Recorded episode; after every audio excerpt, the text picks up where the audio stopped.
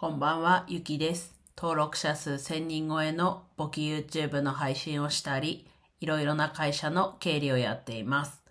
今日はですね、意思を持っても流されるということでお話ししていきます。今日ですね、仕事がちょっと遅くまで会社にいてしまったんですけど、仕事してたって言ってないところからもちょっと仕事とは違うところではあるんですが、昨日もねちょっとお金の話、ふるさと納税つながりで話したんですけど、そういう給与明細の見方だったり、あとは源泉徴収票の見方についてちょっと自分の知識のお披露目にもなったし、やっぱりアウトプットしないと頭では分かっていても結局うまく説明できない部分もあったりして、いいタイミングではあったなと。いい機会ではあったんですけど、でもそれでもやっぱちょっと今日はね、そんな遅くまで働くというか、職場にいるつもりもなかったので、ちょっとそういう意味で意思を持ってたけど流されちゃったというかっていうことでした。意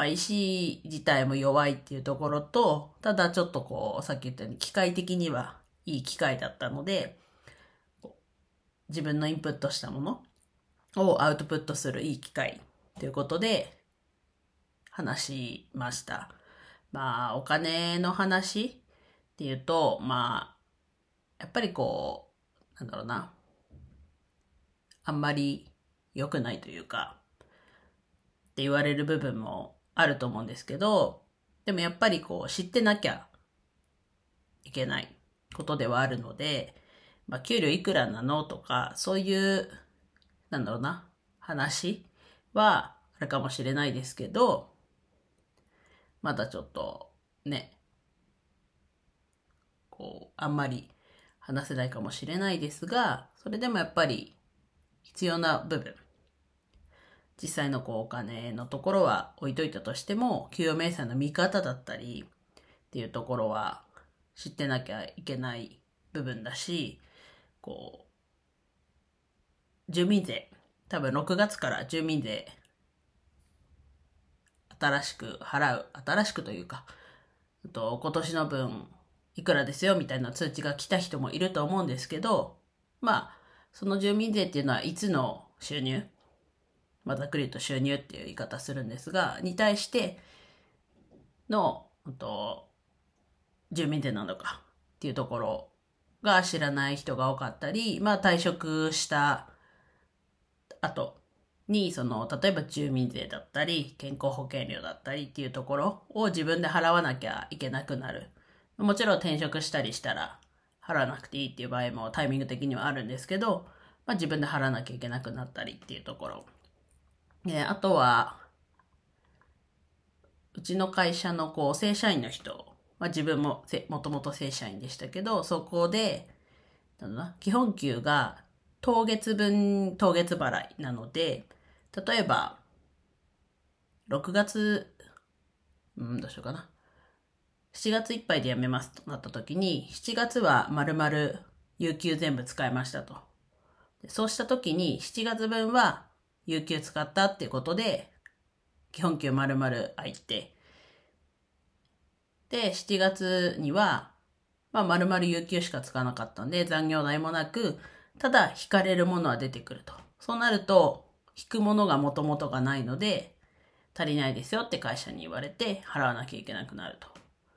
残業代とか、そういう転引きされるものが翌月なので、基本給も翌月分というか、前月分が支払われると思っていたら、支払われないと。そういうことが起きる可能性もあると。これはお金の知識っていうよりは、会社独自というか、会社ごとの話なので、ちょっとなんともですけど、自分は稀かなと思ってるんですが、基本給が当月分が当月入ってくるっていうところがあると、会社を辞めたとき、それは会社辞めたときに、たまたま次の会社もね、同じ月に当月入ってくるよっていう状況だったらいいんですけど、それが働いた次の月にお金が入ってくるってなると、1ヶ月お金がない状態にはなるので、そういうところもちょっとね、ちゃんと把握しておいた方が絶対にいいので、もしね、皆さんの会社でご自身、給料はいつの分の給料が6月入ってきましたかっていうところが、はっきり分かってればいいんですけど、実はあなたも6月分の基本給が6月分に入ってきてるっていうんであれば、今言ったところ気をつけなきゃいけないところだなと。辞めるとき、転職するとき、ちょっと気をつけなきゃいけないところかなと思います。で、ちょっとね、だいぶそれたんですけど、意思を持っててもね、それ弱かったら流されますよと。自分も早く帰りたいっていう気持ちもありつつも、やらなきゃいけないことがあってちょっと残ってたっていうところプラス、お金の話にはなったんですけど、意思を持っていても弱ければ流されるよと。強い意志で流されない時もありますけど、今日はちょっと流されちゃったので、そういう時もあるよっていう話で、ちょっとプラスお金の話でちょっと話してみました。では以上です。今日も一日楽しく過ごせましたでしょうか？ゆきでした。